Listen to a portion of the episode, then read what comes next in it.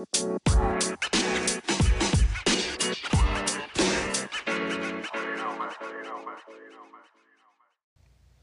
to the JMR podcast. I'm your host, Jelani, aka Jedi Master Ren, and I'm going to take you all on a trip to a galaxy far, far away.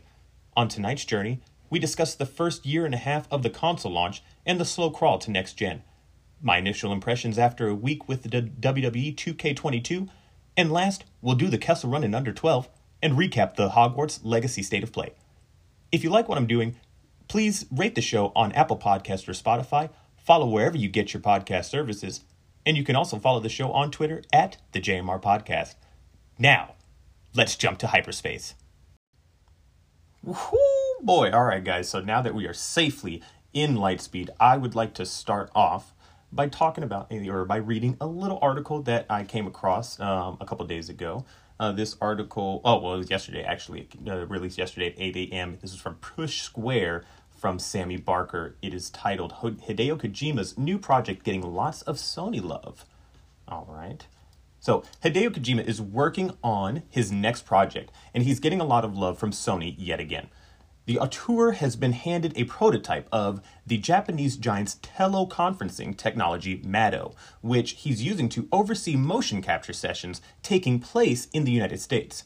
This is not publicly available, or this is not a publicly available kit yet, so Kojima has received early access here and it goes over a tweet that Hideo made. Says Mado has been very useful, and it's this cool thing. It's like a panel, and it's sitting in an office, and it looks basically like FaceTime, but it is through this panel. So basically, I, assume that the panel is connected directly to uh, the mocap that's happening in the United States while he's where he's at. So that's really cool that you know they have that kind of technology that you don't have to be here. Obviously, you know we've kind of had to get there with uh, technology based on uh, the pandemic. But it's cool that they're that Sony's letting him use this. But we go on.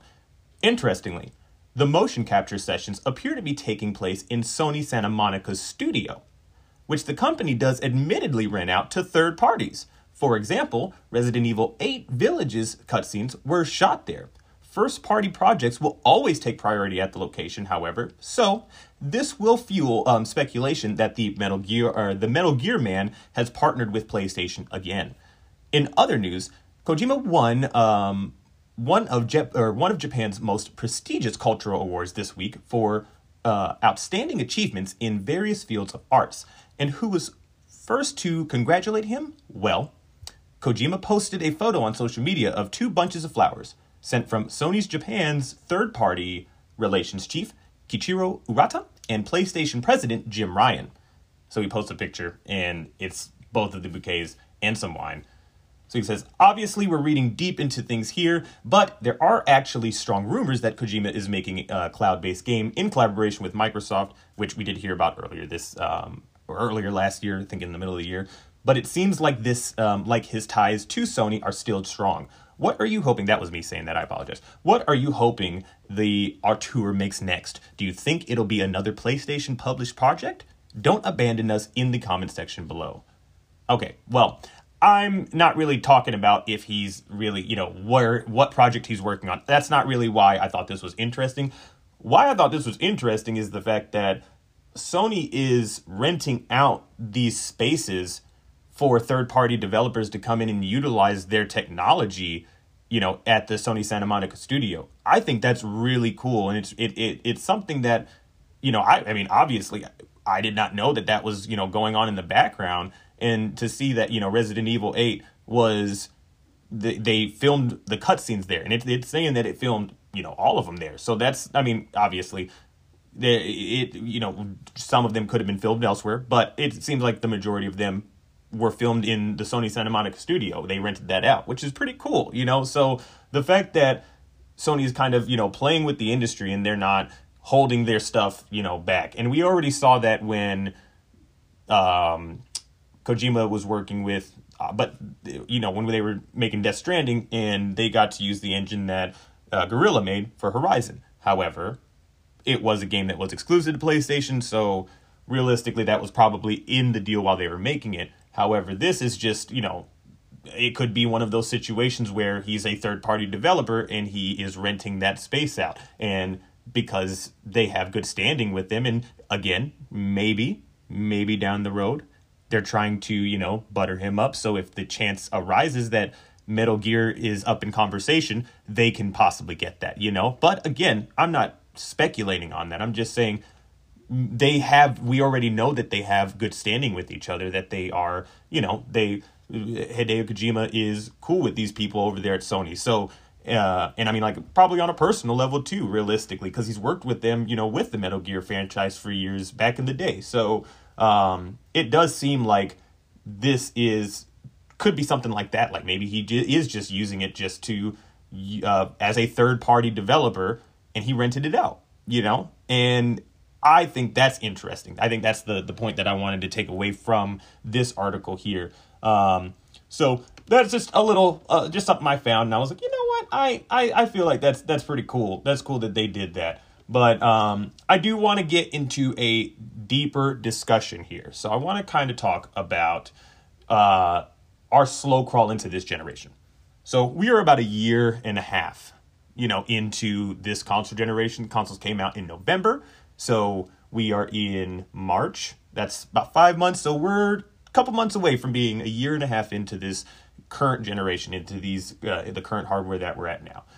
And I, you know, obviously we know and we're just gonna get out of the way. We're in a pandemic. You know, it's it's getting better, but we are still seeing the effects, and we're seeing the effects of what happened. You know, it coming on. You know, back in 2020, and we're seeing those. You know, impacting us still now, and obviously, we're seeing shortages, and we're seeing shortages everywhere across the map. I mean, it's not even just the video game industry. We're seeing shortages in, you know, the food service industry where I work at, and we're we're we're seeing shortages at uh, retail stores and at grocery stores, and it's it's everywhere. Plastics out one week, bread's out another week. It's like it's it's it's flip flopping, and it's it's crazy out there. So, understandably so. Like it's it's been a hard time. It's been a a hard pressed you know time trying to get through these waters right now. And the real conversation comes in when you think of, okay, well, what was the real plan for for these consoles? You know, like we knew this was happening. Now, granted, obviously, production had started. They had to they had to push. It is what it is. They had to meet quota. They had to get you know recoup some kind of money based on them already starting production on them back you know probably in 2019. So it is what it is there. But do we think that, you know, maybe pushing it back, saving those in a warehouse somewhere, and pushing back the launch would have done anything? And realistically, again, because of these shortages hitting, probably not. It was probably good for them to to make as many consoles as they could while we had while they had the stock in hand before other companies really, you know, started getting them. And we're talking about other tech companies, not just the gaming industry because we're talking about the chip shortage here. So it's it, it's an interesting concept to think about because it there, it doesn't seem like there is a way to get around you know how long this transition is and how long it's probably going to continue to be. Um, but as I'm sure all of you have probably started to see, a lot more games we're seeing that are coming out and that are being announced and released are cross generation, which I have no problem with that, none whatsoever at all. But it's just we're we're not seeing any of them that are exclusives to, you know, the next gen hardware. And what if that deters some, you know, cuz we're not getting sales, right? We're not seeing we're not seeing just the PS5 or just Xbox Series X uh, games. What if those sales don't come in for those games? I mean, for um, those consoles. So people aren't really gravitating towards them because they're not really seeing those things. Again, they're looking at only exclusive. They're not looking at the benefit of, well, you know, even these cross-gen games, they it still is an upgrade from, you know, what the PS4 was able to do on the PS5 compared to and what the Xbox One was able to do compared to Series X. So, it's one of these things that we just have to kind of get through and we have to think about why or how can we get out of this and how can we move forward or not even how can we but how can these companies move forward? How where where where is sony going to do what is sony going to do and what is microsoft going to do from here? And where are they going to go from here? Because it does seem like this long of a you know of a transition period where we're going to see these cross gen games it doesn't seem like that was supposed to be the case. And you know obviously game development is game development. So if there's a game that was going to be specifically for the ps5 or series x that game is going to be for that those consoles it is what it is those already planned out but what about new projects that are coming out now that are being created and i would hope obviously that we can all see and that these developers see well, you know, it is what it is. The we're in a pandemic, and they try to, you know, continue to see the benefit of making a game exclusive or not. But it, we might not see that for some time. And what that does is that pushes the lifespan of this console generation to a length that I don't even know what it's going to be. I have no idea. You know, like are are we going to see a regular lifespan of this when almost, you know, by at the end of this year in November, we will still be getting cross-gen games 2 years later. And that's fine. Again, I'm not saying that that is an issue. I really want to preface that. But it's just interesting to think about that after 2 years because of, you know, all of these shortages and how everything shook out with this thing. I mean, this thing was hard to get. Both of these, you know, these consoles were hard to get. Everything is hard to get right now if you're looking for tech. And it's like it it, it was infuriating, you know, to see everybody, you know, at work see all of uh, all of these guys that I'm working with who are trying to get a console and they can't get one because X, Y, and Z. You know, oh well, the the the website didn't work, or this, that, or the other didn't work, or you know, like it, they were immediately sold out. We've what we we all know the stories, so it just creates this situation where you know if you've got one, you kind of feel guilty because you know there are people who are diligently trying to get a console and they can't because of the climate that we're in right now. And again, launching at the end of 2020 why i say you know maybe we could we have pushed it back? I'm not saying push it back like until it gets better but like mm, you know pushing it coming out in 2020 when this all started is kind of what also drove that fever to get one. I i i i I really believe that because everybody was cooped up in the house. And you know that's when we saw a big increase in revenue in the gaming industry. And yeah, uh, rightly so. Again, you know why? It's because people are cooped up, and if you're not into gaming, you may you may have tried gaming, and that's might have been how you you know you, you became a gamer is during this period, and that's really cool. That actually is really really cool that you know something good could come from this situation like that. But yeah, it's it still is crazy to think about how long we could be in this generation just because of circumstances that are out of everybody's control, you know, with this with these shortages and stuff like that. So, you know, um, obviously scalpers had a huge initial uh, push in making this a harder debacle than it should have been, but I really don't think that that is the real problem anymore, you know? Like it still is just where we're at. It's it, it, these companies can't put enough out there on the shelves. It, what's cool, what I will say is cool, is that the Xbox Series S. I there was a day I started just looking, and there was a, a at least like at least five, average five at almost every target that I uh, um that I looked up on my app that day. Um, and I immediately messaged one of my friends. I was like, "Hey, man, they got they got them at every single one. You better you better get them now. You better get one now. I know you're trying to wait out for you know an X, but I get get this one now. And then if you don't like it, then you can you know trade it in, get the X. Cool, but at least you got something for now, and it's three hundred bucks. And took me up on that offer. Went and got it that day, and didn't look back. He is very happy with with his purchase, and that's the you know so at least xbox you know came in with that with that one um, with that console that kind of mid-tier console where they were able to get it on a shelf so you know it, we're we're seeing a slow progression and because of this fact, because of these shortages. And I really do think that we could probably be in this generation for maybe 10 years. You know what I'm saying? Like, think of this uh, PS4 generation, 2013, what, end of 2013? And we got these consoles at the end of 2020. That's seven years. And I'm talking about we're probably going to be in cross gen land for you know at least two right now. I, I see I see a 10 year now, and I don't think that was the plan. I think maybe maybe they're trying to cut it, maybe six, maybe seven again. But I do not think a 10 year plan was on the was on the books. But it is what it is. So that's where we're that's where we're at right now. I really hope that it gets easier out there, you know? Like I it's just it's it's not fun to to see people that, you know, I know are trying their best to try to get one of these and then not be able to.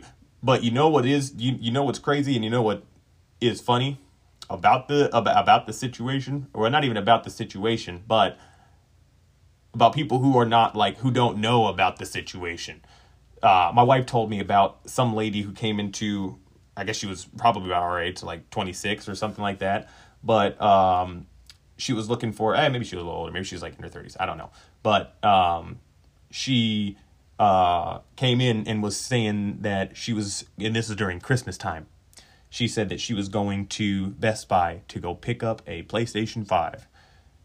And I just looked at my wife because she came home and told me that. And I just looked her, I was like, are, are you serious? Like, did she the how, what?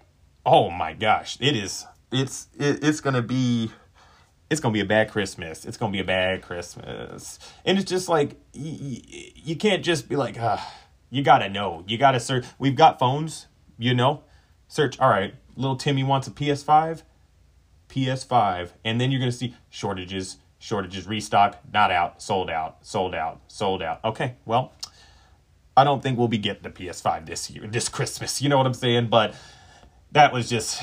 It, it, I think it's funny when people think that they can just waltz into the store and just pick one up off the shelf. We have. It, it's not to that point yet, and at this point, who knows when it's going to get to when? Who knows when we'll be able to see you know a Series X or a PlayStation Five just on the shelf, just sitting there for anybody just to come in and pick up.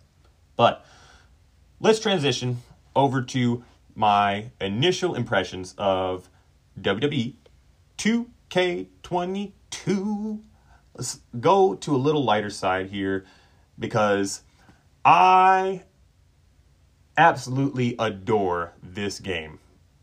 And I I'm telling you like I I wasn't expecting to like really like that, you know? Like I wasn't I wasn't expecting to get deep into this um but this game is this game is something good. And again, it it's got it's it's it doesn't have like performance jank, but it does have like I I guess wrestling game jank or fighting game jank where you know there might be a little a little glitch on um you know while you're running or something. No, you know what? I I do lie. I apologize. Let me back that up. I almost forgot cuz I didn't write it down. I had like two uh what is it? No, three. I apologize. It crashed on me three times. Three times this game crashed on me. So there there are there, there is that. I'm saying but performance wise I didn't see any bugs. But for that for it, it they literally and I, I can't tell you what I did to make it crash like if it was something that I recreated. I I, I didn't one time it was during one um one wrestler's um, intro, just shut off. And then once was right after a match, and I had to do it again.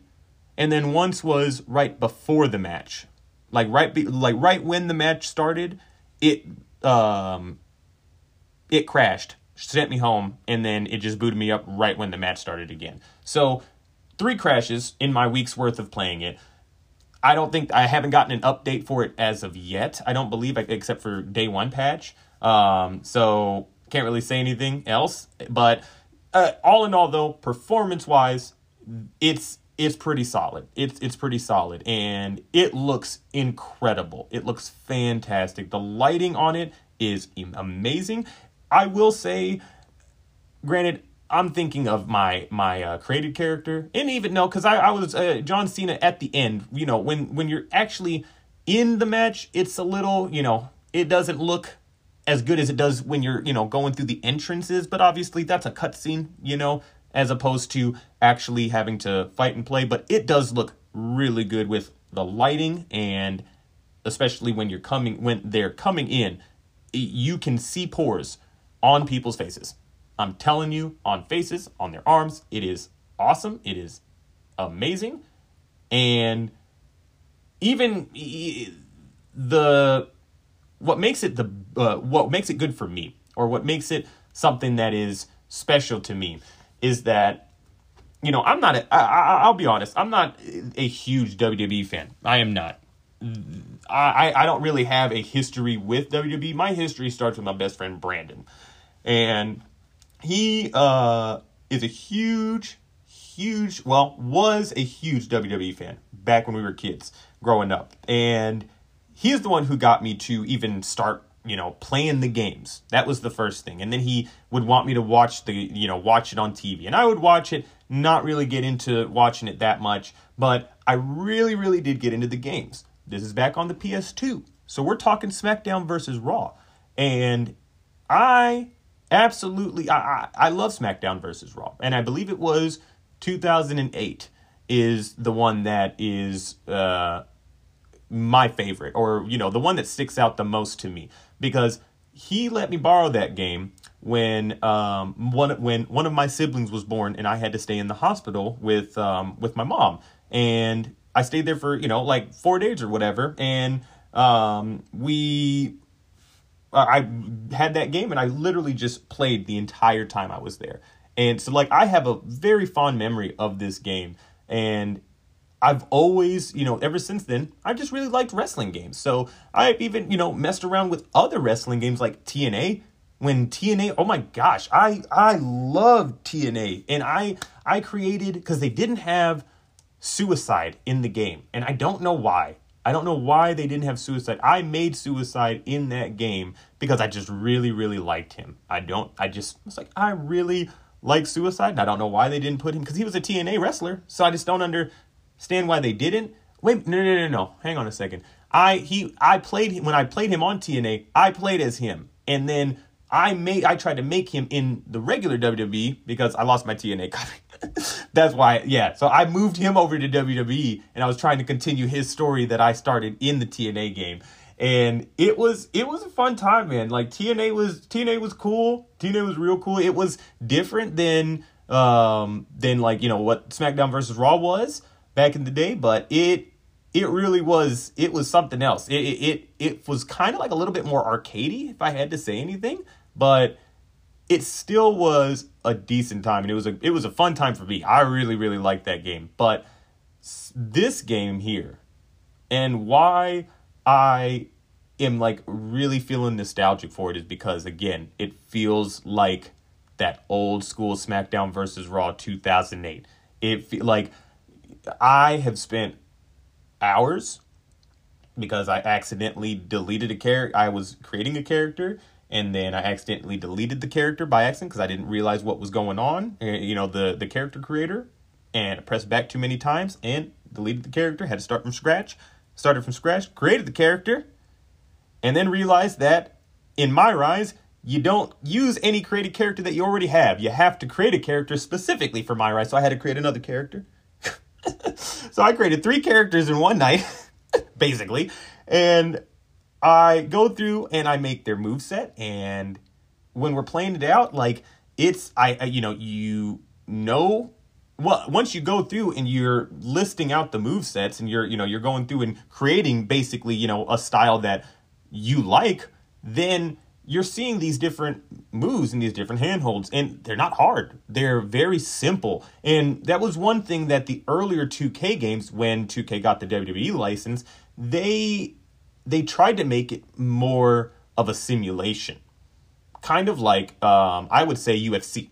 UFC seems more like a simulation of UFC more than a like arcadey game. You know, you have to be. It's very technical, and you have to learn the different, um, you know, the different swivels of the analog, and it's it's very uh, tedious at times. And I that's one of the reasons that I just, you know, I'm like, you know what, I I am okay. For, uh, sometimes I I really again before EA got the the UFC license, I really liked it. I think I did like um their first one that they did.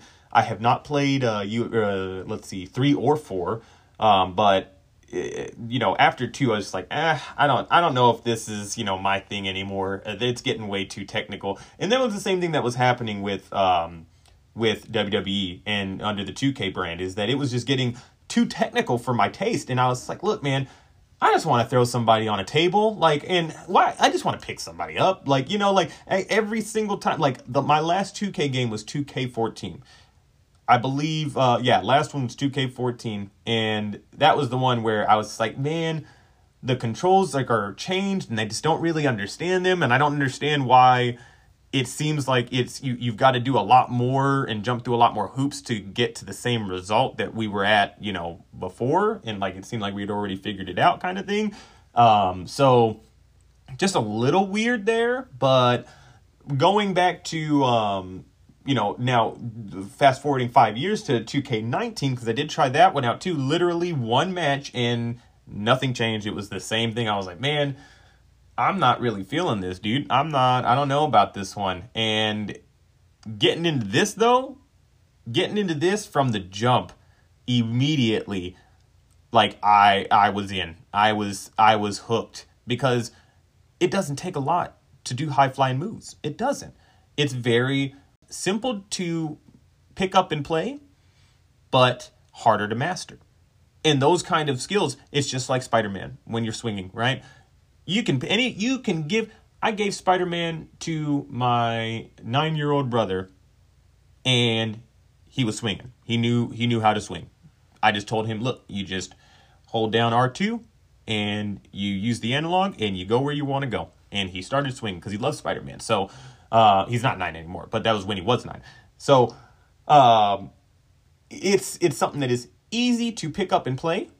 But if you want to be a master at it, that's where you're going to have to take more skill. And I feel like the same thing is here. You can easily pick this up and play it and do these high flying moves, but it's going to take you a little bit to, you know, figure out what exactly we're going to be doing here.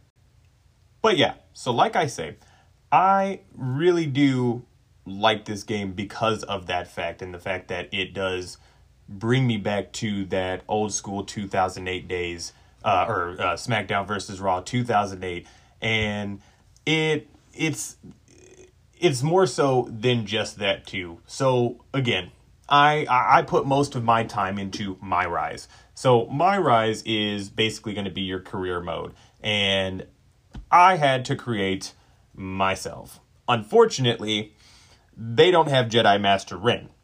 So you can uh, forever call me, at least in the WWE universe, as the Legend Killer, Lord Vader.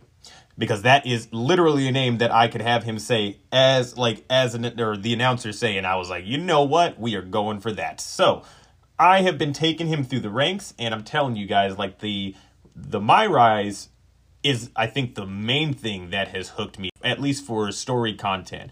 And I, I will say I've only done one match of the showcase, and we will discuss that one. It's the very first one, but um, going back to the My Rise, it is I, I love the setup. I love that how you have to how it starts. You start off in just you know the training gym and you've got to kind of you know build yourself up and you've got to you know earn these people's respect and earn a spot in these different companies NXT uh, SmackDown or Raw. And once you do that then you start taking on these different storylines. And I mean you start taking the storylines on in the gym itself. And all these things are is just different matches, but different stories behind the matches. So let's say when you first get in, you got to figure out okay, do you want to be, you know what, we're not going to say when you first get in. We're not going to do that. I'm going to tell you guys um, a story. It was called uh, Money in the Bank Robbery.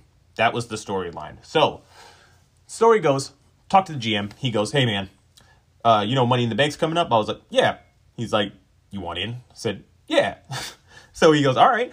um, well, you can't just get in. You need to, you know, do this qualifying match. I said, okay, do the quali- qualifying match, get in, cool. And it's like there's there's a couple matches because he's like it's a qualifying match, and then I think there was one other. Yeah, there was a qualifying match, and then they put all six of us in a three tag match before the mat before the the uh, Money in the Bank match, which was like okay, you know, they're just trying to they're trying to make content, you know, cool.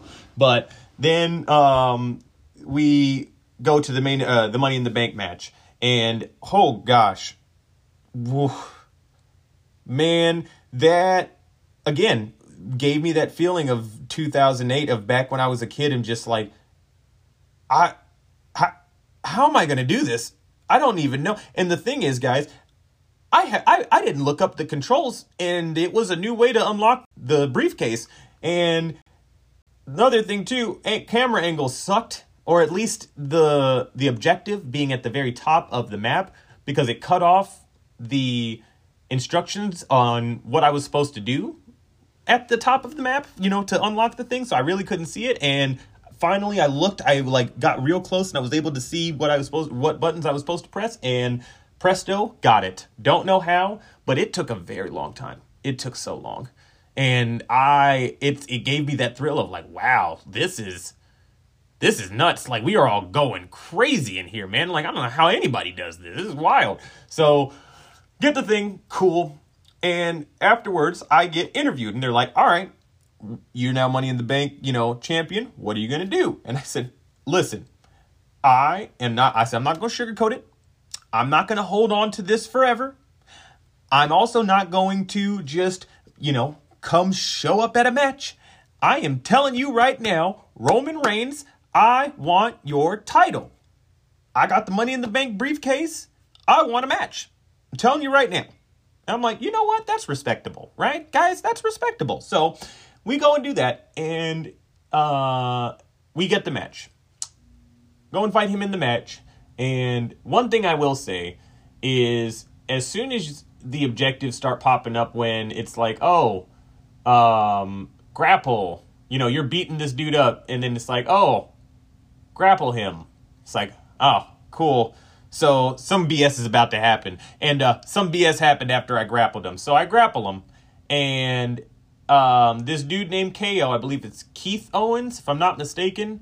Owens is his last name for sure. I believe it's Keith, but either way, he goes by KO. KO comes out. He apparently has a Money in the Bank briefcase from last year, and he decides he is going to cash in right now. I have already beat down Roman Reigns, and I was about to get the pin, and now he's running in He's saying he's this is now a triple threat. He knocks me out, he pins me, he gets the title. What? What? I was so I I was I was just I'm I'm baffled now. I'm baffled now recapping. And to see like I was just like, okay, there there's no way that this is this is there's no way this is real, you know? Like so we're gonna we're gonna talk to GM. He goes, Well, actually, it is real. He's like, we're looking at the terms and uh, conditions of uh, how that works so this doesn't happen again. But unfortunately, this is that he is well within the rights. I'm like, but, but you guys already had the I. He's I, I'm the money in the bank renter. Like it's the next year. What do you mean?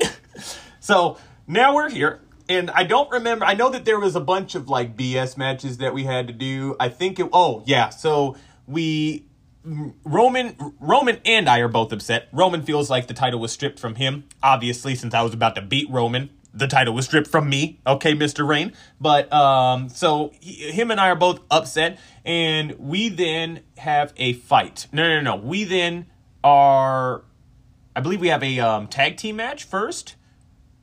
I believe that's what happens. Yeah, we have a tag team match against me and um, with me and Roman Reigns, and then Keith Owens and this other dude. I don't remember his name. And then after that, uh, Roman Reigns and I fight for a contender match so we can go ahead and fight for the title. I beat Roman Reigns. I then go to Keith Owens. And I beat Keith Owens as well.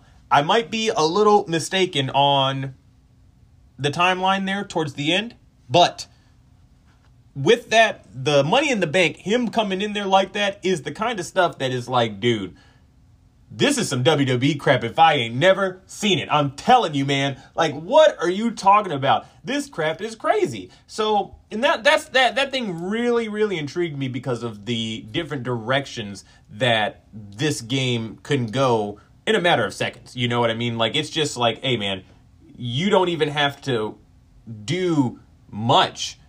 You don't have to do much for something to just like completely go 180 and you're like whoa okay all right what what is going on?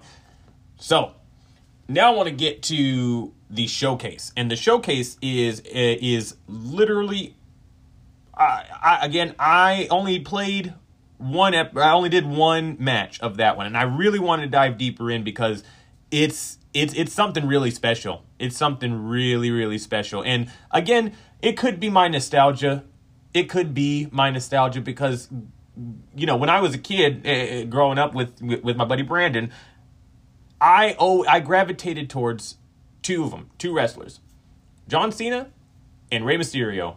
Those were my two. Those were those were I don't know why. I think Rey Mysterio because he was a luchador and he was a high flyer and he was just like just I mean he was to me defying all these odds because he was I mean literally taking down these giant guys because he's, you know, knowing what he can do.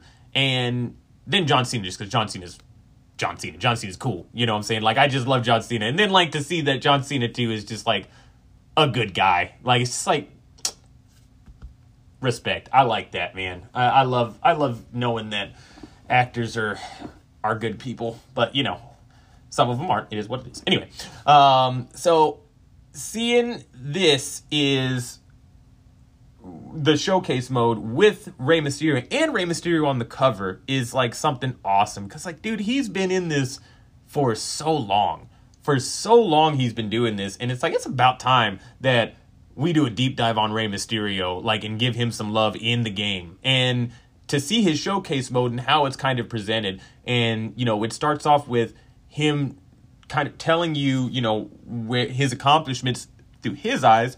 And then it starts to recap the different, you know, main the or you know the biggest events that um in his career obviously based on the characters that are still or characters the wrestlers that are still within the game based on the contract. So i'm saying any character that rey faced who's still going to be in this game you know because they're still wrestling and still in the wwe those are the matches that they chose here i think there's probably i think there's like 10 and that first match there's so much riding on it because you understand what's riding on it because you're you're hearing it from Rey Mysterio himself. And then not only that, Rey Mysterio is narrating over the match as you're as you're fighting. And then not only that, when you do certain moves and certain special moves or like certain objectives, it then seamless. I wouldn't say like super seamless, but I mean it's it's pretty dang good. It's pr- it's is pretty dang good. You know it's a cut, but it's pretty dang good of a cut. Like how they get it, like from either way, cuts from game to actual footage of the match back in the day. And that right there blew me away. And I'm just like, you know what? They did a really like they went in on this mode, and then again the lighting in this mode because we're we're this first match was in um, the WCW days, so that first ma- or you know that in um, the 90s the it looked different. The atmosphere looked different. The lighting was different. So you can pick that up as soon as you load in in that match you're like whoa like this is completely different than what we've been fighting in like in you know smackdown or raw or your nxt matches that are in the the main game that are like in the um the my rise or in um the universe mode and the universe mode is because uh, again, that's all I've got for showcase. I don't have really much, uh, really anything else because I've only done the one match. But in that universe mode, that's just your standard. You know, you go in and you're basically running off of a calendar. You're running off calendar system, and I remember messing around with that all the time. We'd go over on the weekends and just go in there and um, what is it? Just like pick up. We'd pick what two wrestlers that we'd wrestle as, and wherever we wherever they would be, that's the match that we play and we just keep going until we'd get like to the different pay-per-views and that's just how we would engorge you know the wrestling games back in the day and i it, the, it, you can do the same thing in this one and it's just but i mean they got way more matches and it's you know it's it's just a blast. It's it really is. And again, I can't preface it enough how much it feels like that again, like that old school style, but brand new. That's that's the thing, but brand new. Except with those crashes, brand new. but let's uh let's move over again. We're gonna get we're gonna get through the Kessel Run in 12 parsecs, and while we're doing that, we are gonna touch on Hogwarts State of Play that dropped today. So I watched this uh, l- l- earlier, right before um, I record. I'm recording tonight, and I do want to first preface that, um, you know, obviously, we know about we all are tuned in, and we know about the J.K. Rowling situation, and that she's a piece of shit, realistically, and that you know when you don't want to think that people are people, that's not right, and it really should. I mean, it, it is. It's very sad. It's it's sad that we all are, you know, kind of weary and uh, don't know where to go from here as fans of you know of this IP.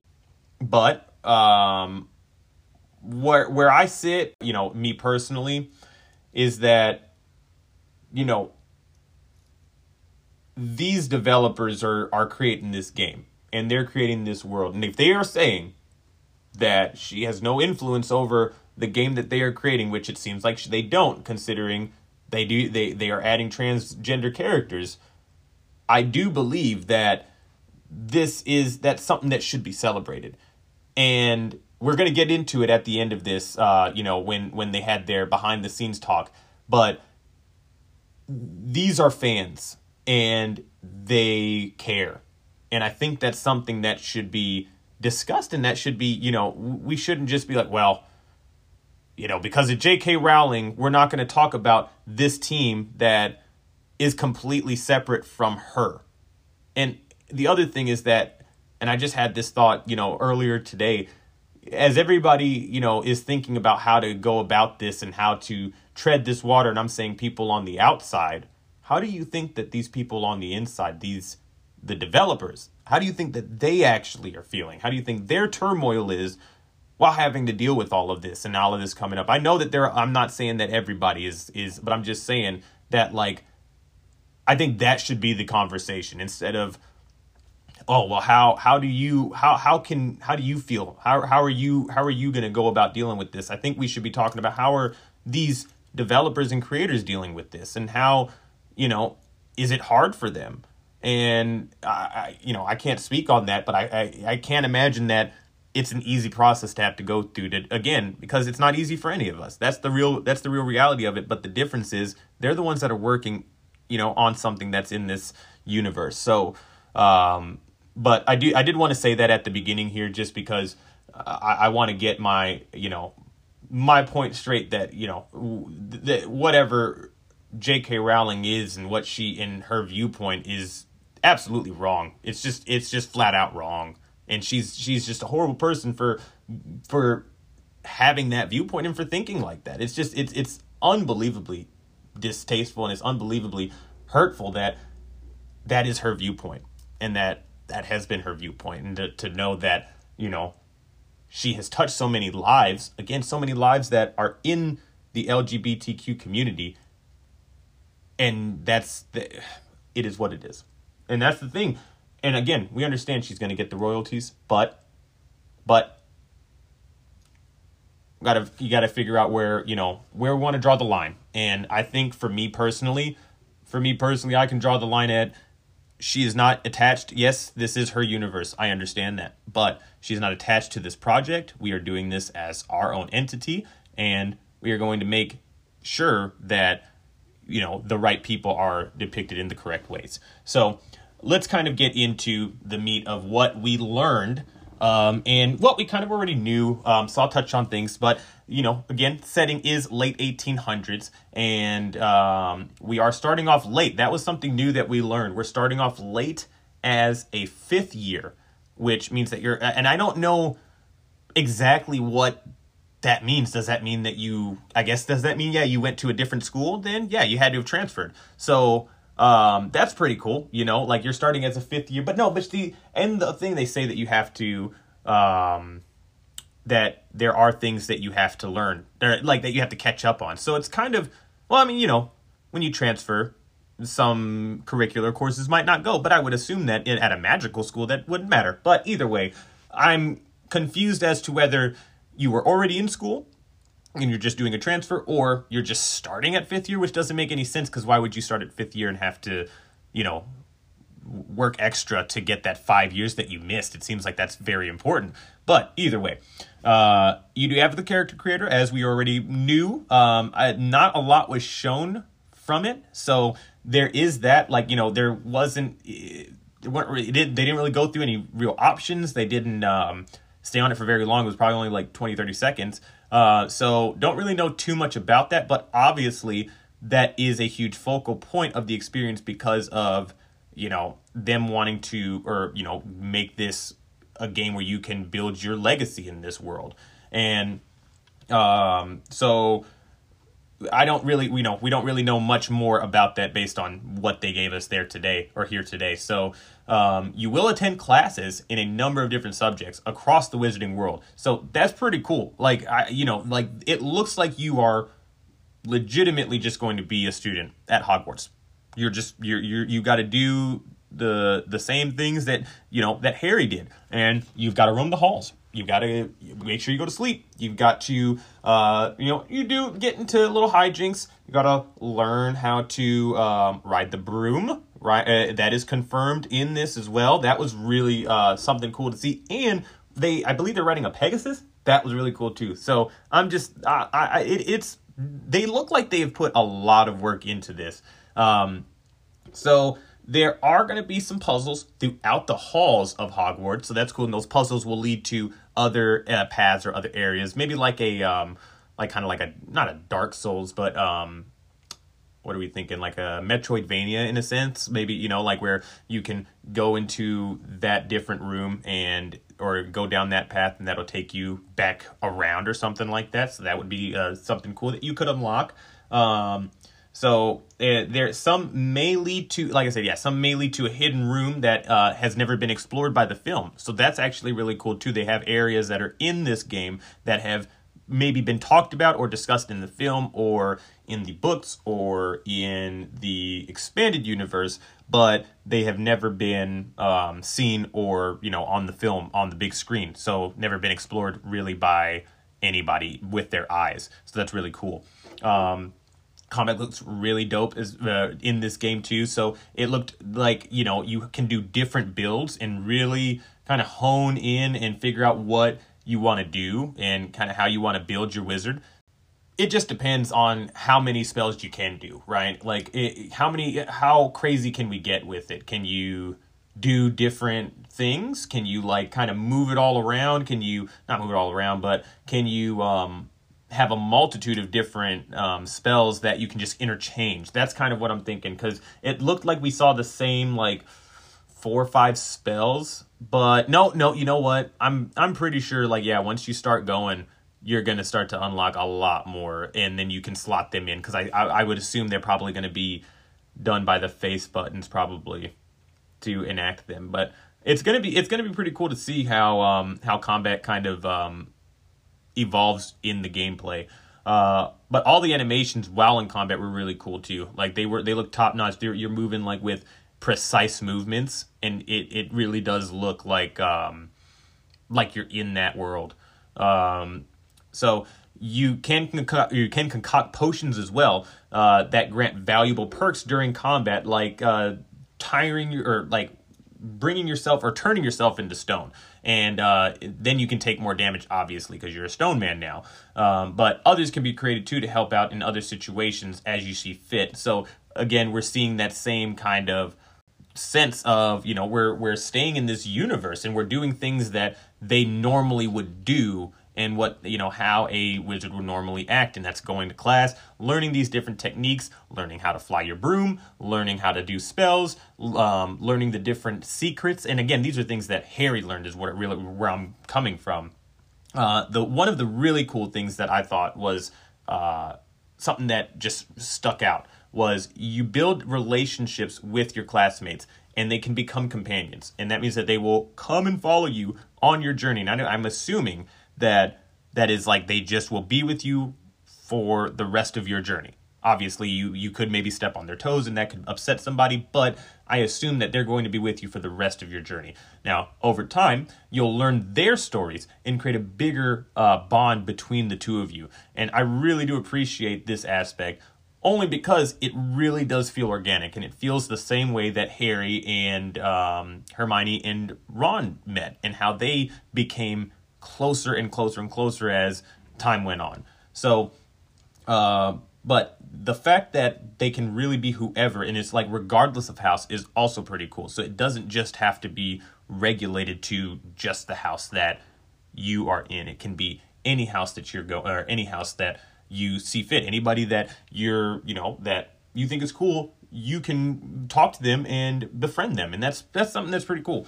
Um, but in your personal room, you get access to your own vivarium and it's a place where you can manage your magical beasts that that you've caught. And the way that you p- catch the beasts, it looks just like in um, what is it the the magical beast movie. I don't remember what the movie's called, but that movie it looks just like that. How he caught those uh those magical beasts, it looked just like that. Where because you have a bag and they get sucked into the bag, and then you bring the bag back to the vivarium. That's where you let them go, and then you kind of like nurse them back to health, and you try to help them out, and that's pretty cool. It's pretty cool.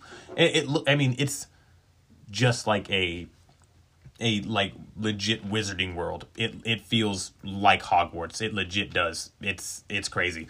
Um, but you can travel beyond the walls of Hogwarts, and this is something I did not know. And I guess I don't know why I didn't catch on this. I don't I don't know why, but I guess I never really did. But so you can travel beyond the walls of Hogwarts and visit a multitude of different towns, which we have different which have different shops and they have different vendors that you can explore and you can find goods that you won't be able to find in the school. So that's pretty cool. Uh, again, that's why you're going to want to learn how to fly on the broom. So then it's a lot faster. You're not having to walk everywhere. You will be able to fly wherever your heart desires.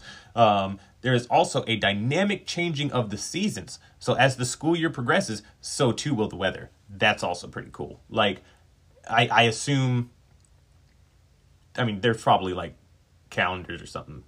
I don't know what they would use for time, but that would be your variation of time, you know, like you start in the summer and then as autumn hits and then we get to winter and then we get to spring and then we're back into summer. And like that's how you kind of know what year you're in kind of thing. That would be that would be cool. I'm sure there the it would keep track of that as well. It does say holiday 2022 so pretty open-ended. Not sure you know uh, it, will it land? We'll see. We will have to see.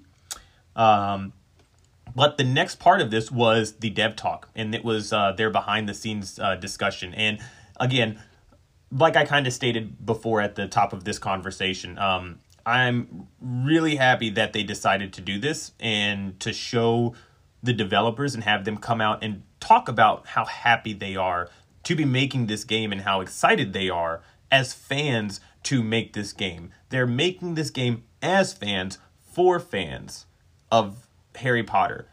Of course, guys, they know. Like, they know what's going on. And I feel like they are going to pay respect to all of the people that should pay that respect should be paid to.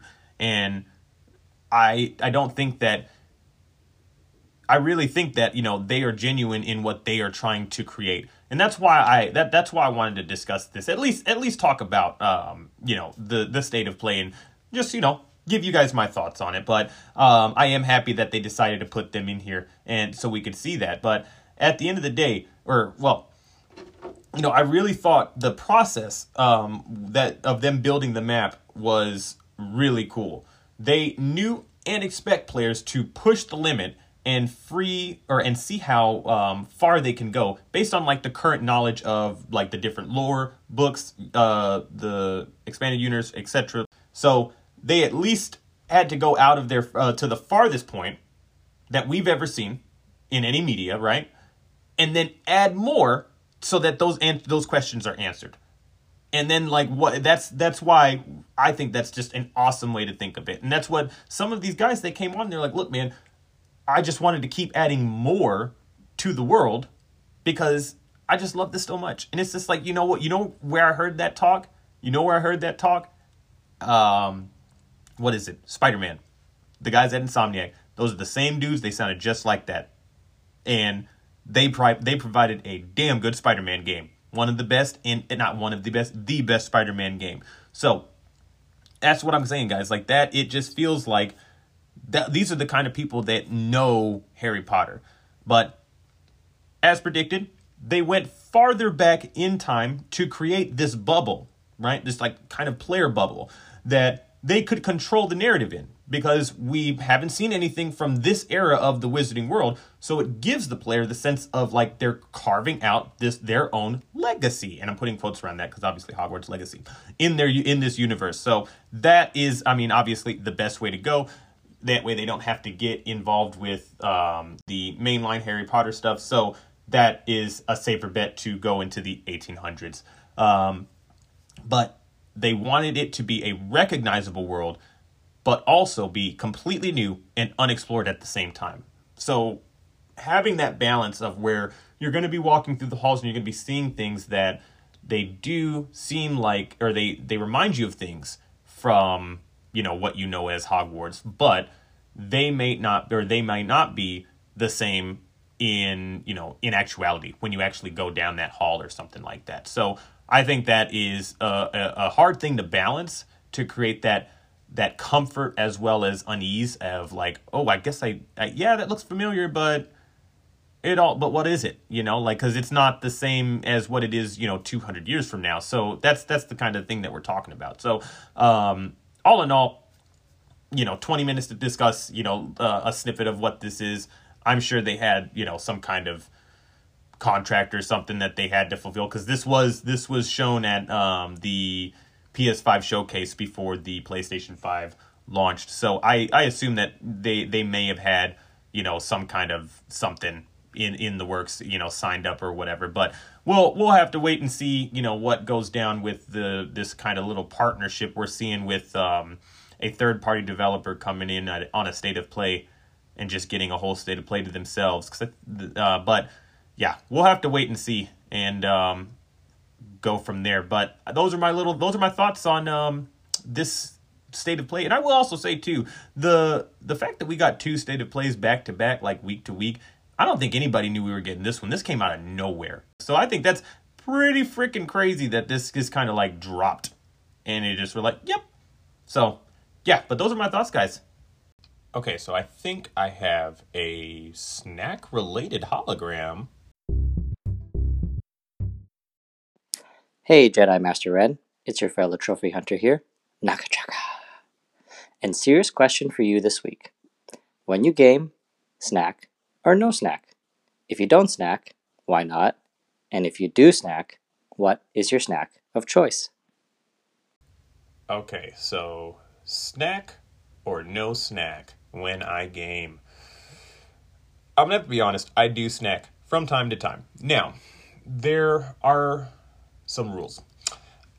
I can only snack when I do not have to touch anything. As in, not touch anything, but I do not have to touch the food that is going into my mouth. If I have to touch the food, there is no snacking then. So if there is not an edible food that cannot be eaten out of maybe, let's say, a bag, like some chips, I usually prefer hot Cheetos. I have, oh boy, I have been um, a hot Cheetos fanatic since I was a kid, and I blame my mother because she used to eat two big bags of hot Cheetos while she was pregnant with me, while I was in her little tummy.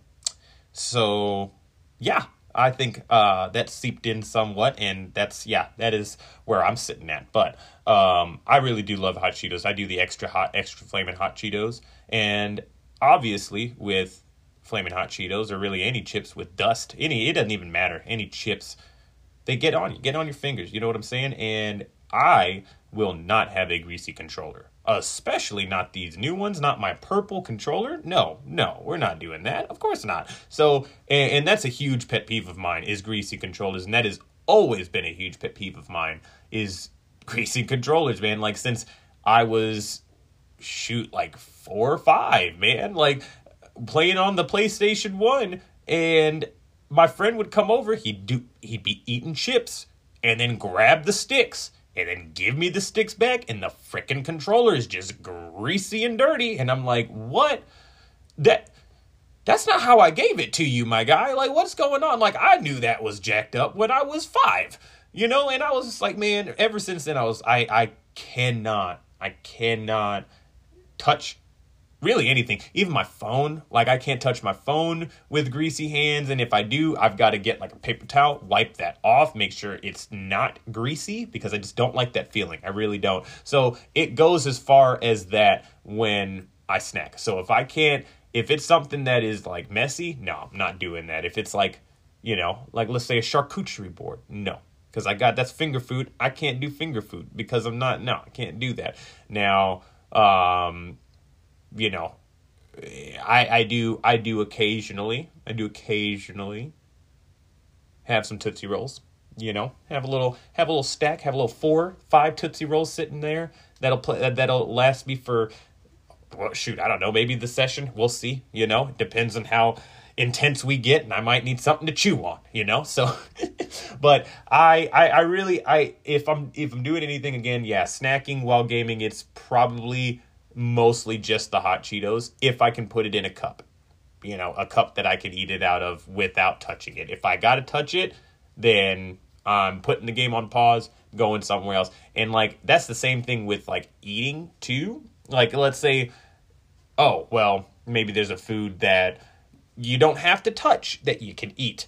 And like let's say like uh spaghetti you know, let's say spaghetti, you eat it with a fork. So I don't, I mean, some people eat with their hands, you know, but I'm not going to judge. But eat it with a fork, I do. So yeah, maybe that's not what, you know, maybe you could be gaming while you eat that. No, if I'm sitting down eating food, nothing.